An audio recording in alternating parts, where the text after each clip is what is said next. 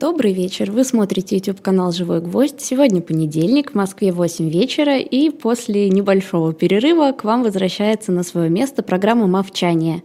Меня зовут Евгения Большакова, и с нами на связи, как всегда, финансист, основатель группы компаний по управлению инвестициями «Movchan's Group» Андрей Мовчан. Андрей Андреевич, добрый вечер.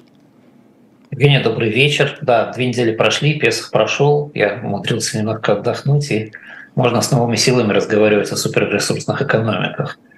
А мы, если помните, две недели назад начинали говорить про э, Объединенные Арабские Эмираты. Я, наверное, в двух словах начну с того, чтобы напомнить, о чем мы успели. Мы, собственно, ни о чем не успели поговорить. Я сказал только, что э, ВВП этой страны достаточно большой. Последние данные, которые у меня были, это 415 миллиардов долларов на меньше, чем 10 миллионов человек. Э, это 42 примерно тысячи долларов на человека ВВП в год. ВВП за 2022 год вырос почти на 7%. В принципе, если э, экономика Арабских Эмиратов будет расти таким темпом, то где-то к 2035 году она удвоится. При этом население растет всего на 2% в год. То есть, в принципе, это, это экономика, которая выглядит как экономика на большом подъеме. Как, как на самом деле, мы с вами поговорим чуть позже, я надеюсь, сегодня успеем об этом поговорить. Пока я опять же напомню, что эта страна удивительная по всем параметрам. Это, наверное, единственная страна мира, в которой коренное население составляет всего лишь 10-15%. В зависимости от того, как считается, основная масса э, живет приезжих, которые не имеют статуса жителя, а, вернее, гражданства, естественно, да, они имеют статус жителя, но не имеют гражданства. А, это страна, которая э, по праву относится к числу суперресурсных, потому что около 30% ВВП в этой стране это э, рента от э, нефти и газа, плюс еще там достаточно большое металлургическое производство, э, плюс, плюс, плюс экспорт самых разных строительных материалов. А, общий объем экспорта в этой стране составляет больше 50% ВВП, это тоже уникально для, вообще для страны в мире. Да, а, и, и так далее, и так далее, и так далее. Мы даже вспоминали с вами про странные законы, которые там есть относительно, скажем, а, того, как расценивать связь без брака. Э, мы, правда, его отменили в 2020 году, так что сейчас, пожалуйста, кто едет в Арабские Эмираты, может вступать в связь без брака достаточно спокойно. Страна очень тяжелая с точки зрения получения гражданства. Порядка 30 лет надо прожить в стране, чтобы гражданство получить. И так далее, и так далее. Посмотрите подробнее предыдущую передачу, а, чтобы узнать подробности, как его все-таки получить. Ну и вишенка на торте, 27% э, населения составляют женщины. Тоже страна совершенно уникальная в этом смысле, настоящее мужское государство в каком-то смысле. Э, не знаю, знают ли это поклонники мужского государства в России, но вот тем не менее. Вот. А, но это все как бы хорошо, это все такая вывеска и внешняя парадная форма. О том, что на самом деле представляет из себя экономическая машина Эмиратов, мы сейчас поговорим, а до этого я хочу все-таки по исходя из своих увлечений, своей любви, поговорить про некоторую историю, экономическую историю этого государства. И э, на самом деле значительно больше станет понятно относительно того, как государство живет, если мы про эту историю поговорим. А, история Объединенных Арабских Эмиратов формально начинается с 1971 года. Но я бы не был э, самим собой, если бы я начал формально подходить к вопросу. Поэтому разговаривать мы начнем примерно с третьего тысячелетия до нашей эры. Потому что именно где-то 3000 лет до нашей эры а, впервые на а, карте мира, на человеческой карте мира появляется такая вещь, как южный берег Персидского залива. Вообще, если вы себе представляете, просто представьте себе, да, как, как устроено э, местоположение Эмиратов. Есть Персидский залив. С севера к Персидскому заливу э, примыкают все древнейшие государства Месопотамии они там, вот, скажем, условно говоря, от Сырдарьи и до Персидского залива, это вся территория развития древнейших цивилизаций этого региона. Персидский залив – это большая вытянутая с э, запада, запада на восток или с востока на запад, как хотите, такая губа из Индийского океана, которая практически замкнута Армузским проливом на входе в Индийский океан, он очень маленький, там видно другой берег Армузского пролива с э, берега. Если погода хорошая, обычно там туман, если нет, значит, можно увидеть другой берег. А, и это достаточно протяженный залив, а, вдоль которого э, тянутся а, ну, такие каменистые пустыни со всех сторон. И дальше каменистые же пустыни уходят вниз на огромный Аравийский полуостров, который э, чем-то в виде такого боевого топора как бы вдается в Индийский океан, ограничен снизу он Красным морем, и за Красным морем начинается, собственно, Сомалийский рог, начинается Африка. Там уже территория южнее Египта. А э, упирается э, Персидский залив в э, Междуречие, это тоже сам, та же самая колыбель цивилизаций древних.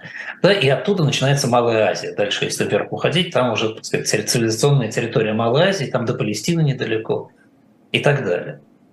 А если мы вернемся на 5000 лет назад, 3000 лет до нашей эры, то, безусловно, центры цивилизации в Месопотамии уже существовали, и северный берег Персидского залива был э, заселен, и там развивалась культура и цивилизация. А если мы двинемся, вот как мы только что с вами прошли мысленно, через южный берег, через Армузский пролив, вниз через территорию, которую сейчас занимают Оман и Йемен, а почему мы там пойдем? Потому что это рядом с морем. Рядом с морем идти удобнее, чем через пустыню. А, и до пролива, который отделяет а, Сомалийский рог, фактически Африку, да, пересечем этот пролив, мы попадем в Африку, и сейчас мы попадаем в а, то, что называется Саб-Сахарна Африка, в Среднюю Африку, где, как вы знаете, условия жизни не очень хороши, и цивилизация не очень развита, и экономика не очень развита.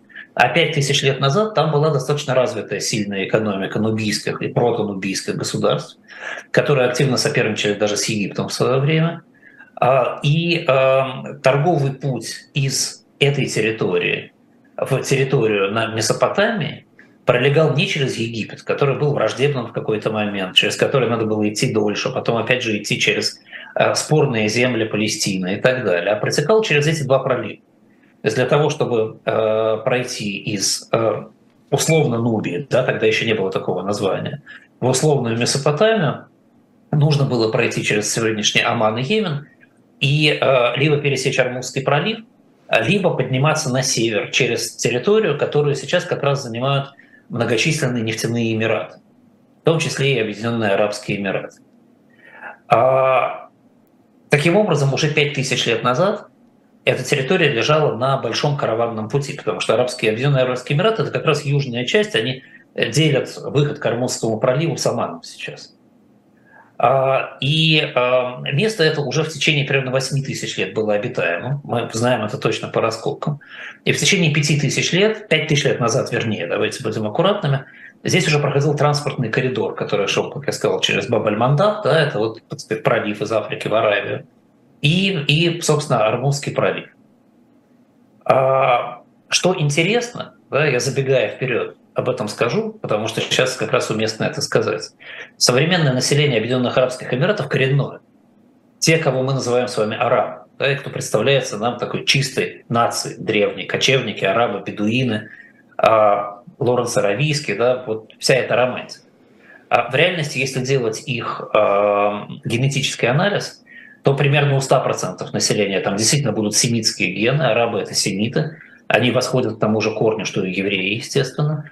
А у 80% жителей сегодняшних Объединенных Арабских Эмиратов, коренных жителей, будут гены центральноафриканских народов. А у 60% а, примерно будут гены азиатов, то есть это в основном Индия, Пакистан, да, вот эти территории. У 30% гены Северной Африки, и 30 же процентов гены европейцев. Почему, откуда там появились европейцы, я чуть позже расскажу. Это тоже достаточно интересно. Ну, вот, так или иначе, это, это коренное население, такое как бы мононациональное, представляет из себя восьмитысячелетний компот из людей, которые проходили мимо этой территории. Потому что эта территория классически была проходной, территорией караванов. В принципе, вот в течение всех этих лет более-менее, да, и 3000 лет до нашей эры, 2000 лет до нашей эры, 1000 лет до нашей эры, на территории прослеживается наслоение а, двух культур одновременно кочевой культуры, э, ну, это культура караванов более-менее, да, и культура собирателей и рыболов. Потому что где у вас идет караван, все равно должны возникать стационарные пространства, где можно остановиться, где можно купить еду, где можно э, починить одежду, где можно напоить и накормить ваших верблюдов. Или, честно, не знаю, пять тысяч лет назад на ком ездили по этому пути, скорее всего, на верблюдах, конечно. Вот. А, но а, что интересно, что это место было выгодно и важно стратегически еще и потому, что там можно было не только напоить или накормить, там, там можно создать колодцы, там можно создавали оазисы уже 5000 лет назад, вот, там выращивали э, э сельскохозяйственная культура 5000 лет назад уже. Да, но там можно было еще и э, добывать металл. И это, естественно, в той ситуации было очень важно. На территории Объединенных Арабских Эмиратов есть каменный уголь. Это значит, что можно э, металлургическое производство создавать. Есть топливо для металлургического производства. Там есть много железной руды, есть хромиты, есть медь. Соответственно, это все начало развиваться очень рано, еще в медный век. А с современной точки зрения там есть никель, платина, магнезит, асбест, боксит. То есть, в общем, есть что добывать. Страна очень э, богатая. А, есть место в Дубае, которое называется Сарук Аль-Хадид. Кто, кто и когда поедет в Дубай, э, съездите туда, посмотрите. Это, это раскопки, которые очень интересны. Это место было крупнейшим региональным металлургическим центром 4000 лет назад. То есть фактически здесь э, ковали оружие и делали э, металлические предметы не только для караванов, которые шли здесь, и не только на продажу через караваны, но еще и напрямую по заказам с севера Персидского залива. Э, это было центром развития достаточно серьезной цивилизации местной, центром поклонения культу змеи. Не знаю, как змея связана с медью или с железом, да, но вот тем не менее. А, и район этот был по а, свидетельствам хроник того времени, 2000 лет до нашей эры, одним из самых богатых в Центральной Азии. Он еще и в период персидской цивилизации был одним из самых богатых на Ближнем Востоке.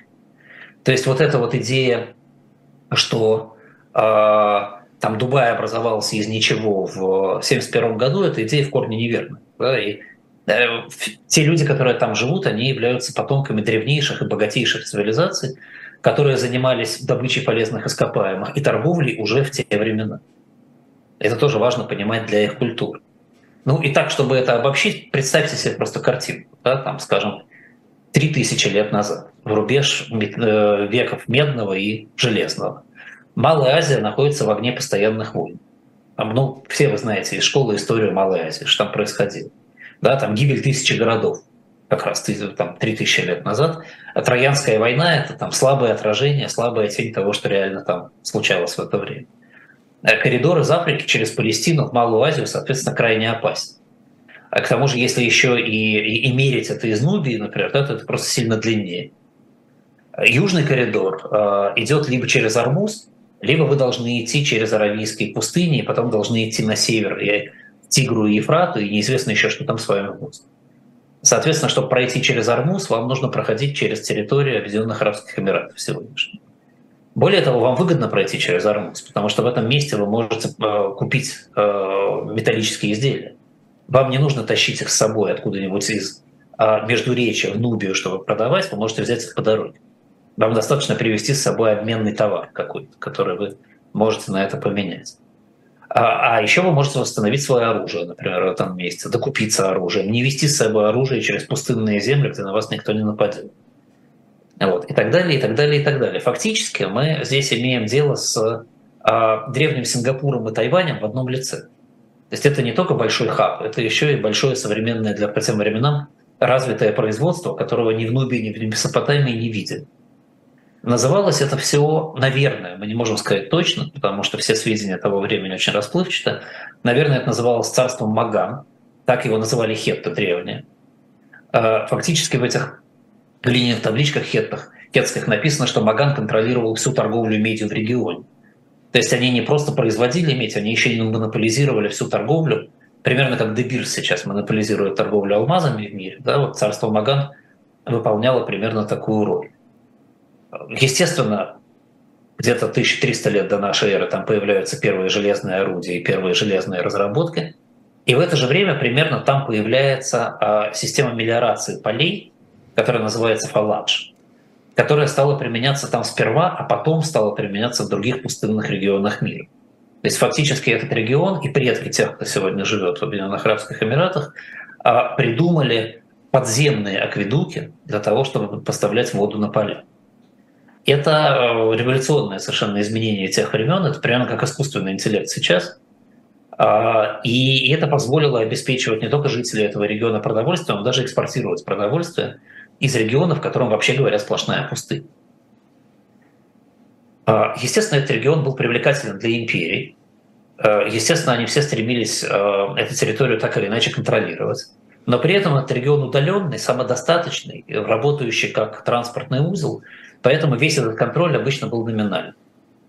В первом тысячелетии до нашей эры этот регион является провинцией Персидской империи, потом он попадает, естественно, с, э, после Александра Македонского в Греко-Персидскую империю, потом он попадает в Парфянскую империю, потом он попадает в Римскую империю. Но если смотреть внимательно хроники, то, что мы имеем в доступе, в основном, конечно, римские хроники, да, но они косвенно говорят и про, про Парфию, и ссылаются назад к греко-персидским временам. Есть египетские хроники, есть хроники персидские. А в этих хрониках регион упоминается крайне скупо и мало, потому что фактически над ним а, контроль никакой не осуществлялся.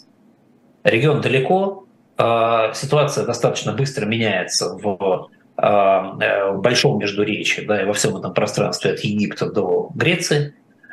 И меняется эта ситуация совершенно не в пользу э, региона Арабских Эмиратов. А, постепенно контроль над всем северным, так скажем, коридором Египет, Палестина, Междуречие становится унифицирован. Там возникает одна империя, которая контролирует. Перцы еще этого не делали, но греко-македонцы это уже делали не очень хорошо а потом римляне сделали это хорошо и надежно.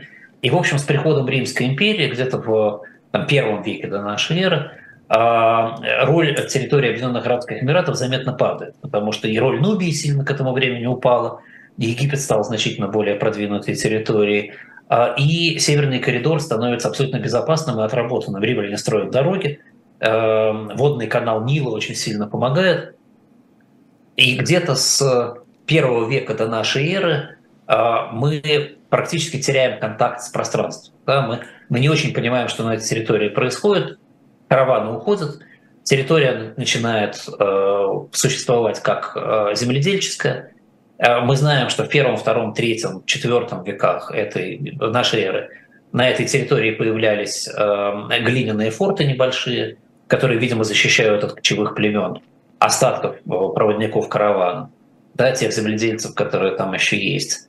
А, мы находим в эти времена там а, какие-то македонские и потом римские монеты, то есть, то есть что-то происходит, кто-то двигается все равно по этой территории. Но постепенно кочевая жизнь становится превалирующей, потому что кочевники приспосабливаются лучше и больше. Территория обрабатываемая становится все меньше и меньше. И когда Сасанидская империя уже в третьем веке нашей эры эту территорию берет под свой контроль, а в хрониках этой империи, кроме того, что там, так сказать, были сражения за то, чтобы эту территорию завоевать, сражения, причем не с местными жителями, естественно, да, и территория была завоевана и подчинена, никаких упоминаний в хрониках, в принципе, а, этого региона не существует. А Сестранс Глория Мунди примерно на 1500 лет этот регион абсолютно засыпает. Такое вот царство Маган, которое контролировало большую металлическую торговлю и было одним из самых главных на территории древнего мира, исчезает полностью, и никто не знает, что там дальше происходит полторы тысячи лет. Видимо, кочевники продолжают жить, как-то приспосабливаются, да, но, но не более того. Все, что мы можем найти, скажем, в районе 5-7 века, а, это только стоянки караванов. И то непонятно, караваны ли это, или это племена там как-то ходили – да, и, э, и в общем все. А, в VII веке Абу-Бакр эту территорию исламизирует, тогда, когда происходит вообще сказать, взрыв исламской культуры, распространение на все эти территории. Вот. Но, э, как показывает практика тех же самых раскопок, поменять привычки жителей этого региона ни Абу-Бакру, ни его последователям не удалось. Регион продолжает жить примерно так же, как он жил, то есть вообще непонятно чем, примерно до 12-13 века нашей эры. В это время э, начинает развиваться альтернативная линия торговли между Востоком и Западом, которая идет из Индии через Персидский залив. И поскольку она начинает двигаться из Индии через Персидский залив, на этой территории начинают появляться порты, начинают появляться места, где а, можно остановиться путешественникам, которые перевозят товары из Индии в Индию через эту линию. Фактически за Армузским проливом появляется порт Мускат. Он сейчас является столицей Омана, тогда это просто один из таких перевалочных портов, за которые постоянно сражаются местные племена, потому что это, это деньги, да, это, это э, большие доходы от э, транзитной торговли.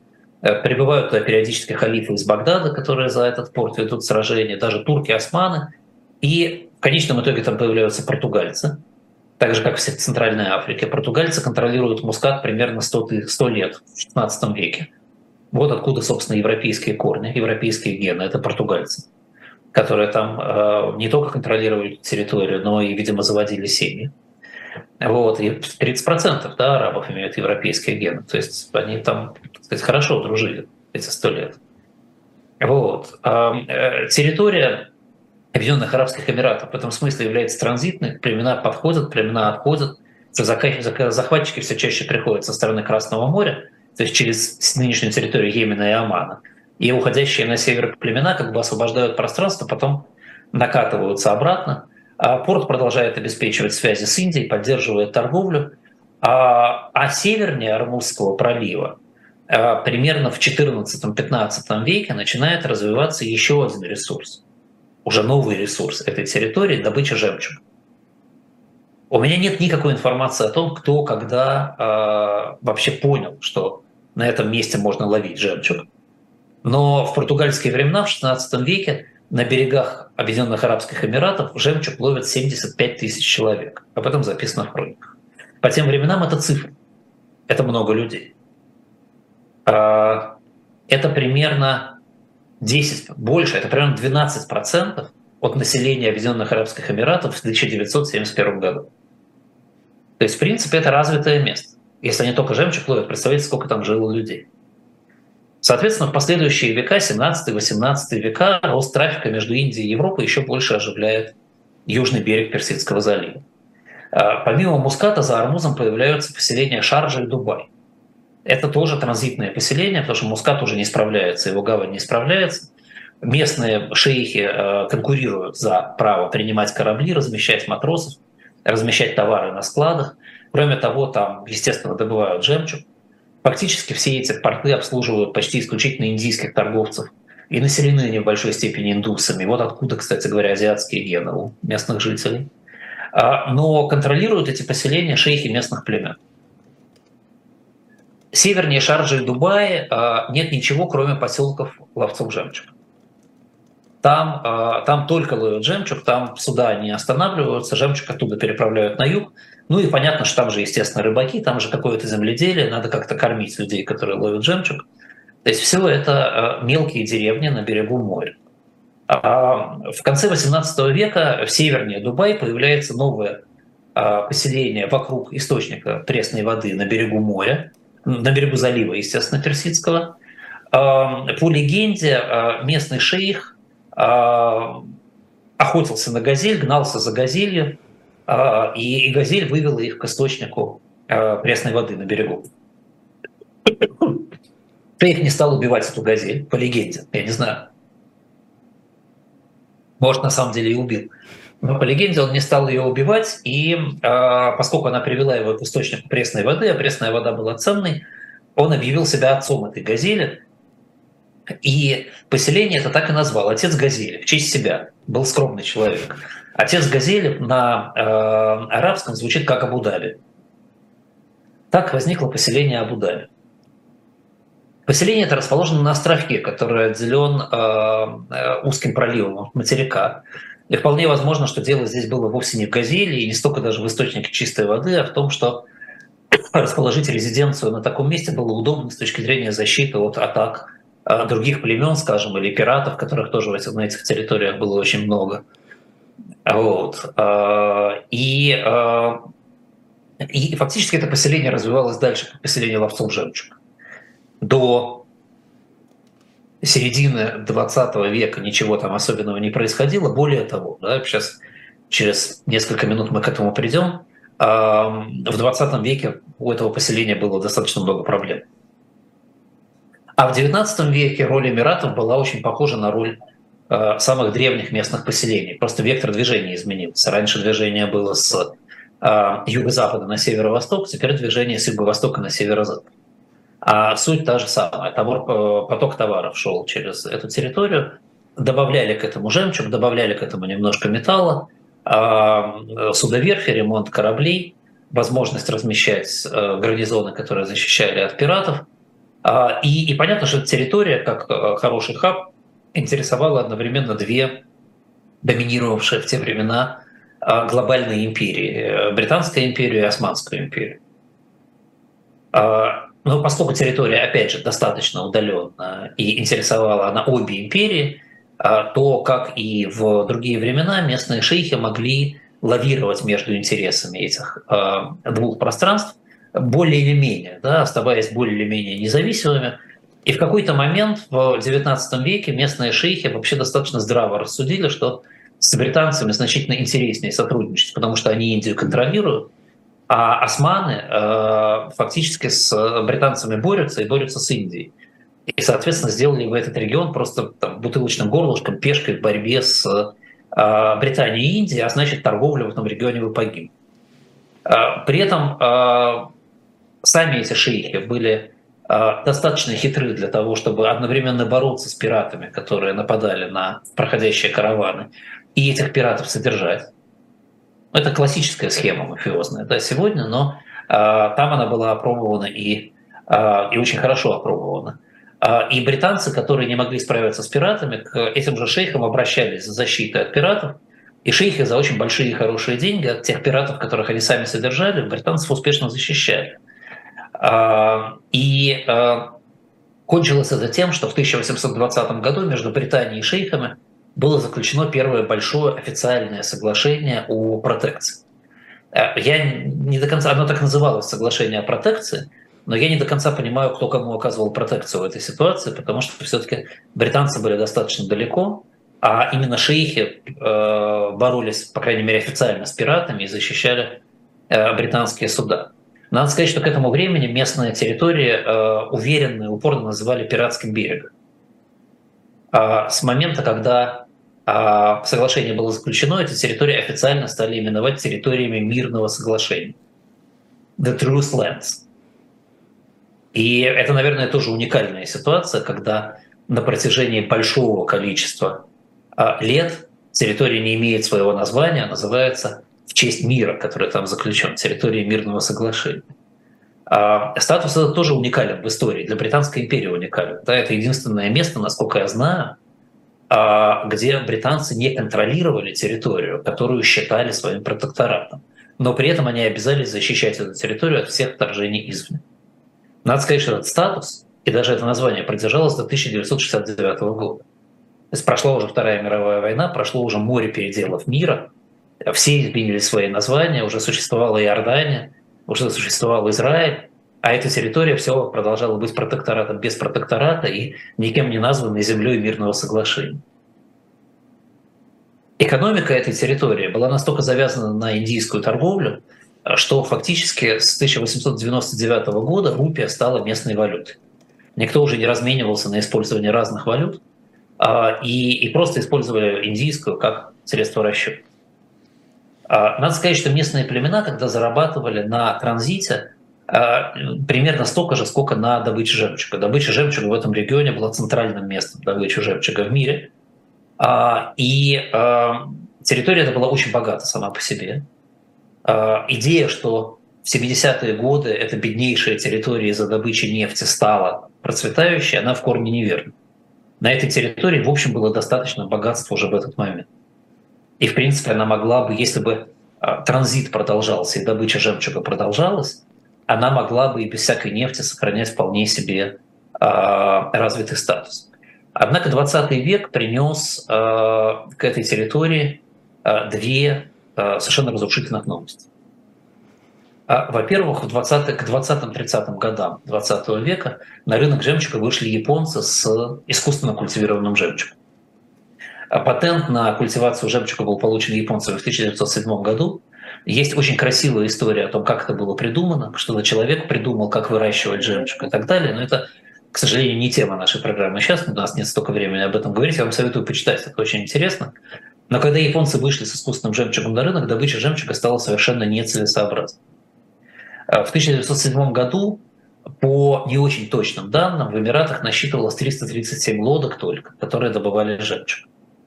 К 30 году этих лодок стало меньше 100, и из них около 60 стояло в порту весь сезон, потому что они просто не могли себе позволить выйти в море, у них не было средств. То есть фактически э, добыча жемчуга умерла. А параллельно с пертурбациями в Европе, в Евразии, с образованием СССР, с усилением влияния СССР на Иран к Второй мировой войны, войне и во время Второй мировой войны, нестабильность региона существенно снизила роль торгового коридора вообще через Персидский залив. В завершение всего Индия стала независимой, и британская протекция региона уже в принципе никак не помогала ему в конкуренции за обслуживание торговых потоков, и торговый поток Индия, Персидский залив, Иран фактически умер. А к 50-м годам казалось, что регион опять погружается в спячку, и вполне возможно на те же 1500 лет, что и в предыдущий раз. Вот откуда эта легенда о том, что этот регион был нищим и бедным. Этот процесс на самом деле происходил очень быстро, он вообще очень быстро происходит в ресурсных странах. Достаточно 20-30 лет, а, и, а, и все, да, и как будто бы ничего не было. И опять это, вот как я там видел в одном из уважаемых российских изданий, уважаемого российского специалиста по Востоку, фразу, что до 60-х годов 20 века в регионе жили только бедные бедуины. Ну, вот, вот, вот такая судьба у ресурсных экономик. Раз и, и ничего нет. А, естественно, стало, когда произошло падение доходов, шейхи начали отчаянно бороться за остатки реэкспортных и транзитных доходов, и в 1947 году даже вспыхнула война между шейхами Абу-Даби и Дубая. Я думаю, сейчас тяжело это себе представить, да, но в 1947 году образуется Израиль, да, параллельно идет война между двумя Эмиратами Объединенных Арабских Эмиратов. Войну, кстати говоря, смогли остановить только британцы, несколько обескураженные, потому что по соглашению они обязаны были защищать всю территорию, и таким образом обязаны были защищать обе стороны. Они намеревались всерьез соглашение соблюдать. Э, напуганные ситуацией, напуганные этой нестабильностью, британцы в 1952 году создали Совет государств мирного соглашения. То есть фактически привели за стол э, переговоров всех шейхов этой территории. На Совете некоторое время председательствовали британцы, целых 10 лет точнее председательствовали. Собирали они его 30 раз. И, фактически он превратился в Совет под председательством эмира Фуджейра. Фуджейра – это очень маленький современный эмират э, в Объединенных Арабских Эмиратах. Почему Фуджейра, не могу сказать. Видимо, как-то так сложилось в силу личных качеств эмира Фуджейра. А к началу 60-х годов на всех территориях проживало 110 тысяч человек. Сравните, да, опять с 16 веком. 75 тысяч человек только ловили жемчуг. Из э, этих 110 тысяч человек 90% были местные. Даже индусы-торговцы покинули этот регион. А дальше начинается то самое чудо, о котором все знают, и которое я даже не знаю, стоит ли рассказывать. В конце 60-х годов появляются консорциум в лице нефтяных компаний из Штатов, Британии и Франции. С 30-х годов они договорились о разведке на а, территории, но начинают ее только, в общем, в 50-е годы. И а, в 60-е годы, в начале 60-х годов они а, осваивают первое нефтяное месторождение в районе Абу-Даби. В 1962 году начинается промышленная добыча нефти в Абу-Даби. Параллельно, естественно, роль Абу-Даби и его лидера шейха Заяда бен Султана кардинально меняется. Он становится председателем Совета достаточно быстро. Ну, собственно, где деньги? Да? А, а в 1971 году страны Совета объединяются в единую страну, предварительно согласовав с англичанами потерю их влияния. Англичане, кстати, очень легко уходят. Они, видимо, наученные опытом Палестины, здесь э, решили, что уже возиться с этим не стоит. А в Союз входят не все страны Э, южной части залива. А, две территории откалываются от Союза. Это нынешние Катар и Бахрейн. И становятся отдельными государствами. Откалываются они потому, что они не хотят соглашаться на лидерство Абу-Даби, а Абу-Даби очень жестко требует своего лидерства, потому что у них нефть. Образуются Объединенные Арабские Эмираты. Абу-Даби остается лидером, да, поскольку все, кто не хочет такого лидера, откололись. А, в конечном итоге нефть, так сейчас выясняется уже, да, как мы сейчас знаем, есть в а, Абу-Даби и немножко в Дубае.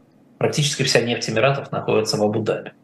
Но поскольку непонятно было в тот момент, сколько нефти в Дубае, а нефть в Дубае все-таки была, то шейх Абу-Даби стал вице-президентом страны и премьер-министром. А, надо сказать, что все это происходило не так мирно, как может показаться, и не так красиво, как это сейчас выглядит.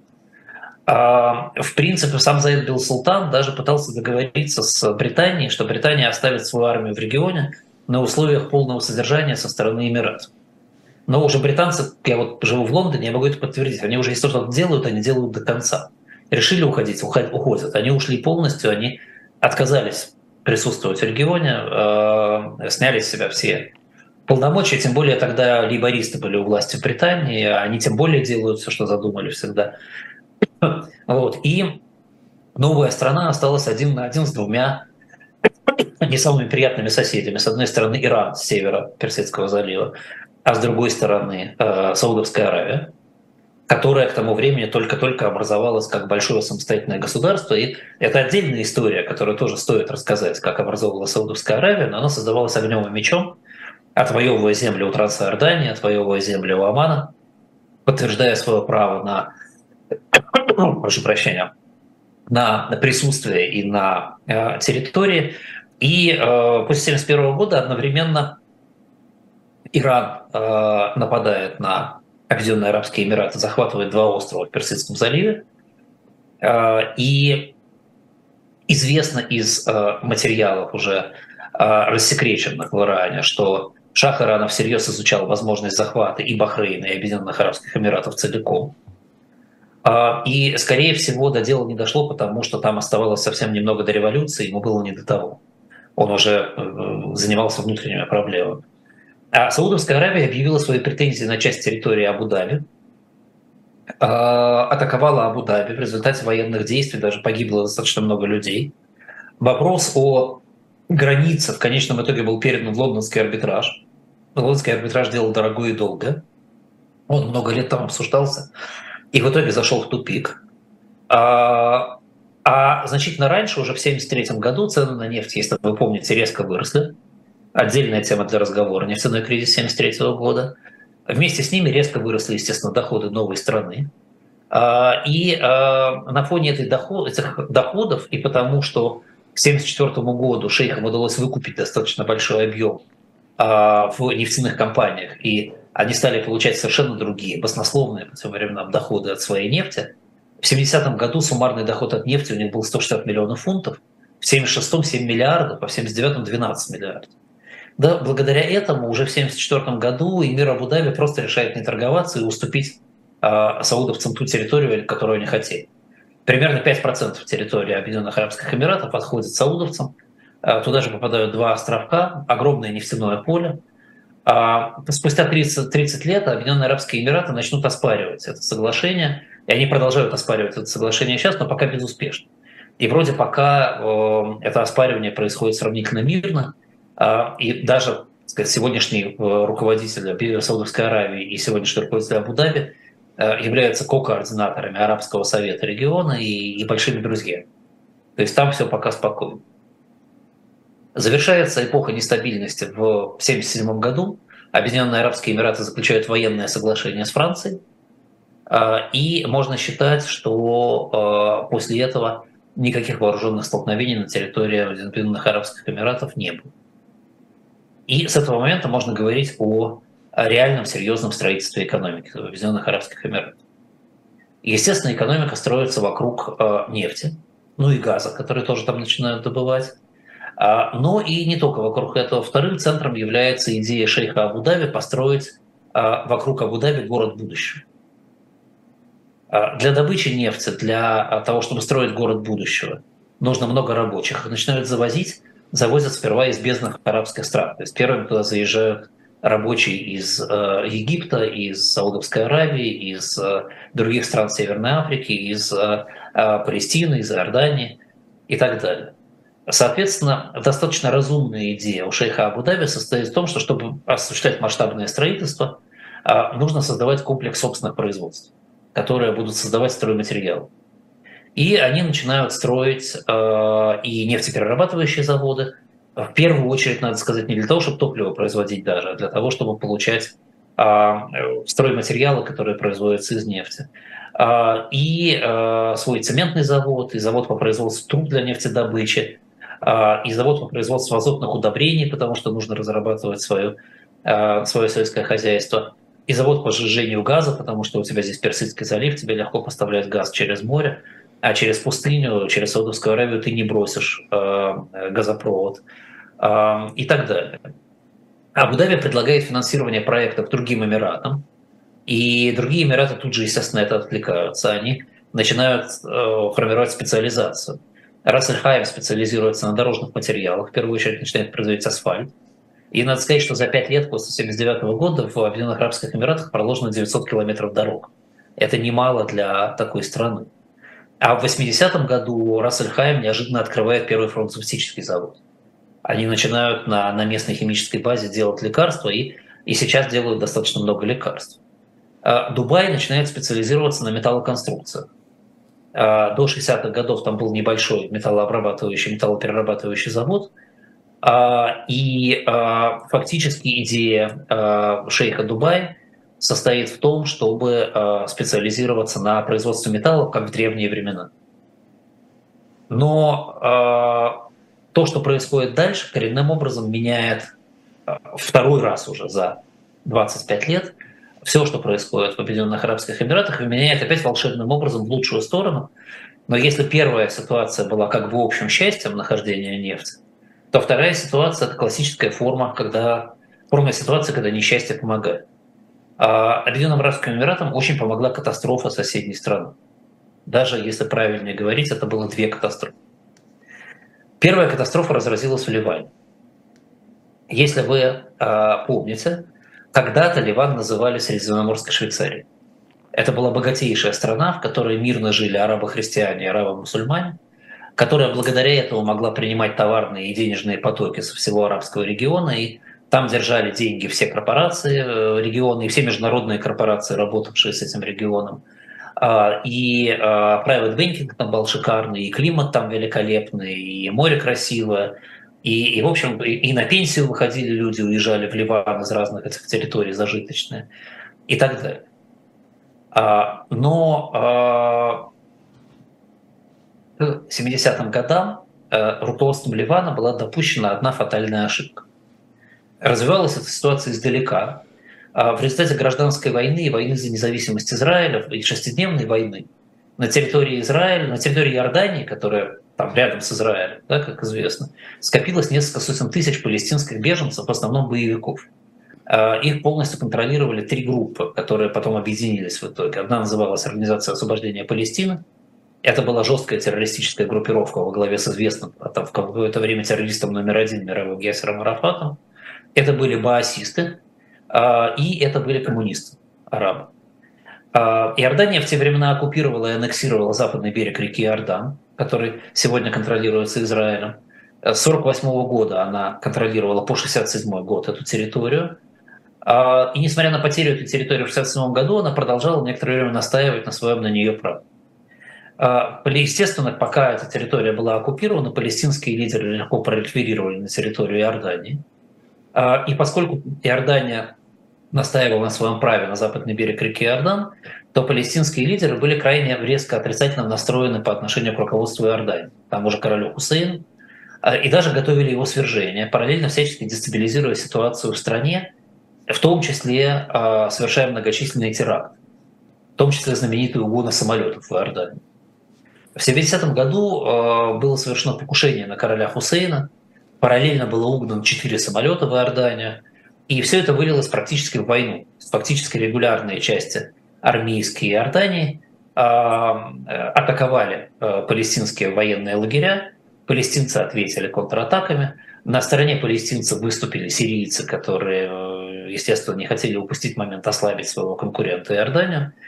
А, война была не очень большой по глобальным меркам, но в ней все-таки погибло около 5000 палестинцев и было уничтожено где-то 90 а, танков из сирийской, из а, иорданской стороны. В результате палестинские силы, силы были выдавлены на территорию Ливана, который, и вот в этом была их фатальная ошибка, в рамках давнего соглашения между всеми арабскими странами, принял их на свою территорию. В результате Организация освобождения Палестины, а, собственно, чего было от нее еще ждать, повторила в Ливане все свои действия в Иордании, фактически сперва создав независимую территорию на юге страны, а к 1975, году начав э, гражданскую войну между палестинцами и арабами-христианами. В 1976 году в войну вмешивается Сирия, в 1978-1982 вмешались израильтяне. Там была кровавая каша очень много лет, там все отметились с лучшей стороны, включая израильтян. И, арабы-христиане, и вы помните, наверное, еще из советской пропаганды, кто постарше, историю лагерей беженцев Сабры и Шатила, да, где вырезали э, палестинских беженцев арабо-христиане, арабская милиция христианская. И, естественно, огромное количество таких же преступлений было со стороны э, мусульман. А в конечном итоге Ливан, который до войны был процветающей страной, э, стал страной нищей, опасной, которая была полна вооруженными столкновениями, убийствами политиков – и банки и корпорации, естественно, оттуда стали уходить. И э, только они попытались уйти в Иран, как в Иране случилась исламская революция. И фактически огромное количество э, бизнесов и, и банков, и управляющих компаний, и фэмили-офисов э, из региона оказались в ситуации, когда им особо некуда идти. И в этот момент Дубай предложил им место и благоприятный налоговый режим и возможность переселиться к себе. Фактически Дубай за несколько лет до этого начал масштабное инфраструктурное строительство. Причем, когда э, шейх Дубая его начинал, он обратился за деньгами к шейху Абу-Даби, и э, шейх Абу-Даби практически отказал ему в этих деньгах, считая, что это совершенно бессмысленное дело. Совершенно незачем строить город, он не пригодится. В этом смысле шейх Дубая оказался более дальновидным. А может быть, ему больше повезло. Он в конечном итоге убедил шейха Абу-Даби, взял деньги, начал строить город, и где-то с 79-80-х годов начинается история Дубая как огромного центра недвижимости и э, мирового финансового центра. На сегодня в Дубае на рынке 743 тысячи единиц жилья. А за 2022 год построено 45 тысяч квартир и 7 тысяч вилл. А, и было заключено 86 тысяч сделок за один год купли-продажи. Это, это рекорд, надо сказать. В 2009 году до этого был рекорд 80 тысяч. Стоимость аренды в Дубае, кстати, за 2022 год выросла на 27%. Ну, мы с вами понимаем, с чем это связано. Это связано с российскими деньгами. Вот. Но так или иначе это характеризует ситуацию в Дубае. Разумеется, ситуация в Дубае сильно всегда зависела от цены на нефть. И вот, а соответственно, от интереса к этому региону. То есть дело было не только в международном финансовом центре. А в 2009 году Эмират отказался не способен выплатить 120 миллиардов долгов – крупнейшие девелоперы оказались банкротами, и Абу-Даби даже вынужден был дать Дубаю экстренную помощь в размере 20 миллиардов долларов на неотложные нужды. А э, Дубай оригинально расплатился за а, кредит, а, который дал ему Абу-Даби. А, Жень, вы были когда-нибудь в Дубае? Нет. Ох, слушайте, обязательно съездите. Но вы знаете, там есть самое высокое здание Конечно. в мире. Как это называется, помните? А, к сожалению, нет.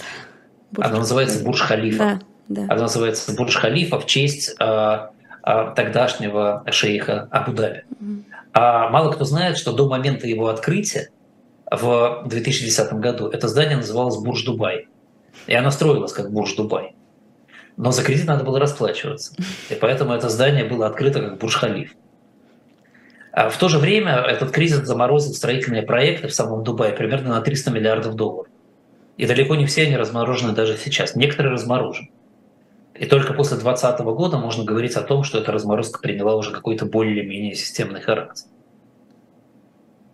Так или иначе, а, Эмираты – процветающая страна сейчас. Мы это понимаем, мы это знаем. Процветание Эмиратов основано на а, нескольких достаточно специфичных для гиперресурсной страны принципах.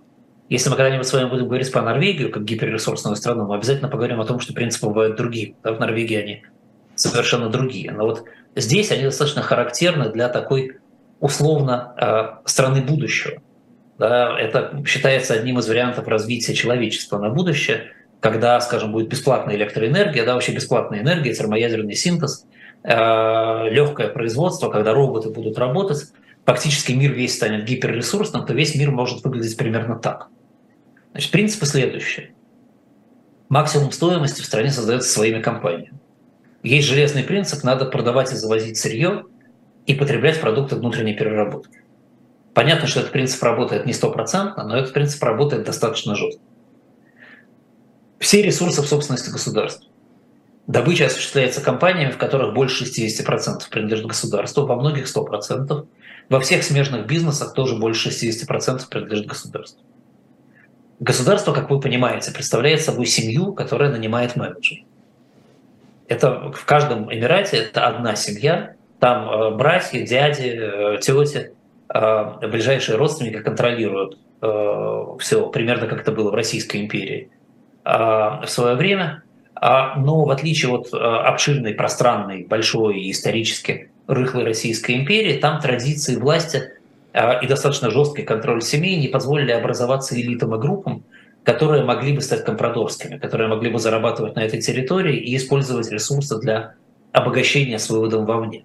Все ресурсы концентрируются внутри, а, и, а, и власть достаточно жесткая. За все это время была только одна попытка переворота в Шарже, и то она была совершенно нелепая, неудачная.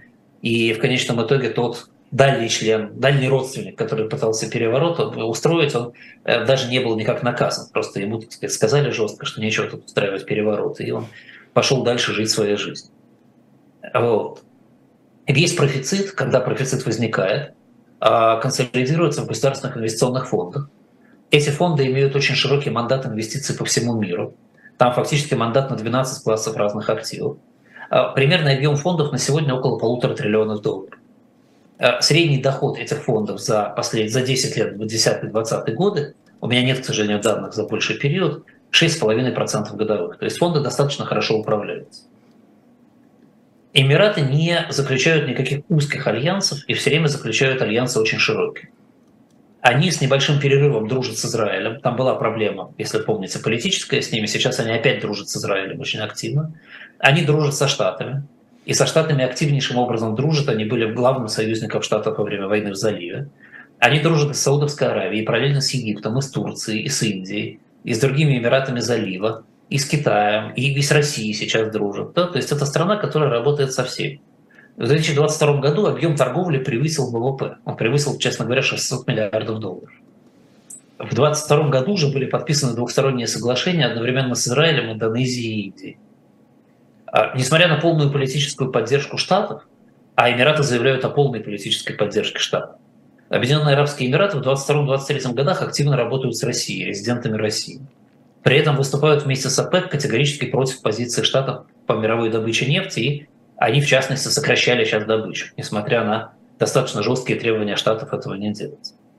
А, интересно, а, наверное, сегодняшнюю программу этим можно завершить, и у нас останется еще поговорить о принципах и и в том числе о проблемах Объединенных Арабских Эмиратов на следующую программу. Но интересно, что сейчас а, происходит в Штатах с Эмиратами. Вот я, я приведу две цитаты с переводом а, из, а, из Vox, это достаточно уважаемый источник интернета. Значит, они звучат буквально так. Я прочту по-английски специально, потом переведу. One way wealthy and middle class Russians and businessmen close to Russian President Vladimir Putin have circumvented the unprecedented sanctions Russia faces has been, um, has been to send their money to the United Arab Emirates, the um, uber wealthy federation of seven semi-autonomous autocratic petrostates in the Persian Gulf that has chosen not to participate in US-led sanctions.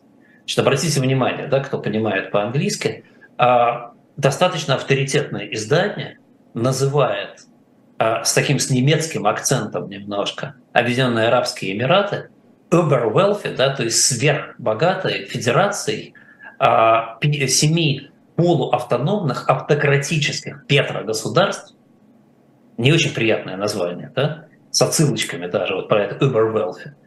А, и смысл этой цитаты сводится к тому, что они констатируют, что а, а, богатые, а, богатые и средние по богатству россияне и бизнесмены, близкие к Владимиру Путину, обходят беспрецедентные санкции, которые, которые настигли их деньги, посылая их в Объединенные Арабские Эмираты, которые приняли решение не участвовать в санкциях, которыми руководят Соединенные Штаты Америки.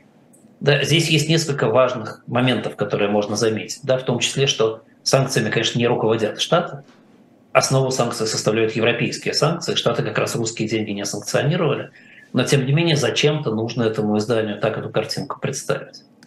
Вот. И, и параллельно, и параллельно Джеймс Мэтис, бывший министр финансов, э, министр, прошу прощения, обороны Соединенных Штатов Америки, лично рекламирует Эмираты как прекрасную страну в ролике, который снят Эмиратами и который активно распространяется в LinkedIn. Вот это такое загадочное двухстороннее одновременно отношение Запада к Эмиратам, которое поддерживается тем, что огромные деньги крутятся вокруг Эмиратов, и в экономических зонах в Эмиратах работает огромное количество транснациональных корпораций, которые просто не позволят относиться к Эмиратам по-другому. И эта дуальность будет сохраняться. И эта дуальность Эмиратам очень помогает.